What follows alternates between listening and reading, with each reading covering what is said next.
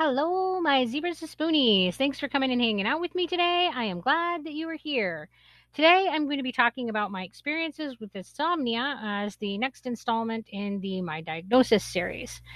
Insomnia is a pretty complex beast that can be caused by so many things. Because of this, most of us with chronic illness also struggle with our sleeping. It's pretty hard to sleep when you're not feeling well. I personally feel that my insomnia is the result of all of my other illnesses rather than being something unto itself. Uh, my whole life, I've struggled with slowing my brain down and making my body still. My ADHD brain wants to be on the go mode all the time, and my ADHD body wants to be in constant motion. Neither are particularly helpful when you are trying to get to sleep. For me, it isn't a factor of feeling anxious. Sure, that happens sometimes, but it's not usually the case. What is usually happening is that my brain will be wandering around on in itself while I'm settled in and trying to go to sleep, and then wham, I get hit with a really interesting idea and I have to go pursue it. Or I just get the impulsive need to check on work that I've been working on, or question if the stove was left on, or hear a random noise in the house and can't stop thinking about what it might be, so I have to go look and see what it was, or some other dumb, impulsive thing. Um, having chronic pain has also been a major factor in not getting enough sleep. It's really hard to get comfortable and stay still when I'm hurting it is usually my legs, and I find that they get this deep ache at the end of the day that just gnaws at me. This aching feels better when I'm moving my legs, and doing that makes it really hard to get to sleep. Um, my gastroparesis can also contribute to the pain that keeps me awake. When my stomach is hurting, it feels like someone is has driven a spike through my chest, right where my sternum ends.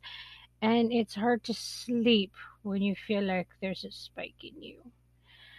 Uh, I think the most frustrating part about insomnia to me is the second wind effect.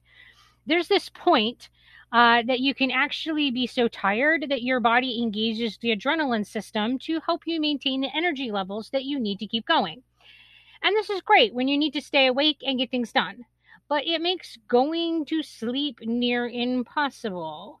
In addition to this, is the fact that having POTS also means that my body often dumps adrenaline inappropriately. This means that it can give me a boost of adrenaline when I don't need it, like when I'm soundly sleeping. Or it could mean that when I do need the adrenaline, it gives me a ridiculously unnecessary amount of it. I've never found a great treatment plan for getting the sleep that my body needs, but one thing that I have found super helpful is embracing the idea of resting. Practicing resting has made me feel a lot better when I am not sleeping and has actually made it so that I am getting more sleep than I was. It is not realistic to think that I will somehow have a perfect sleep routine that will give me a great sleep every day. Um, there's way too many factors against my sleep for that to be really a realistic goal. So I have instead decided to embrace the idea of imperfection and of resting. So, what does that mean in practice? It means that I celebrate every hour of sleep I get instead of lamenting about the sleep that I did not get.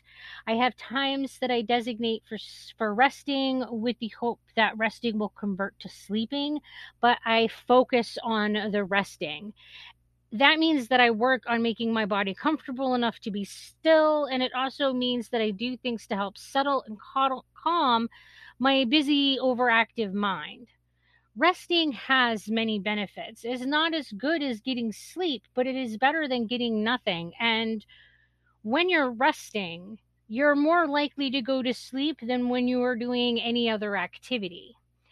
I think that the thing that embracing the idea of resting has really done for me is stilled in me the value of not being productive. I find that now that I am embracing resting, resting, I am also saying no more often to things. I'm not working as many hours and I am not going to as many social events. I'm respecting my body's need for resting. In American culture, there's this strong push for us to always be busy and active, and this is just not a healthy way for us to live. And it sure isn't helpful for getting the sleep that we need by embracing resting, I have made slowing down a smaller you know, part of my lifestyle, and maybe in the future I'll be able to expand it to be a bigger part. Um, I personally think that it has been helpful, even with that small inclusion in my life. Um, I, I wrote a whole post earlier this week about sleep and resting and taking naps. And I'm a huge advocate for napping and for getting sleep how it comes. Um, well, I think that's about it for my rambling day today. Thank you for coming and spending time with me. If you like what you are hearing, please consider supporting the podcast. It really does help.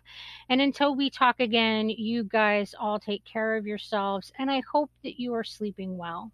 Bye.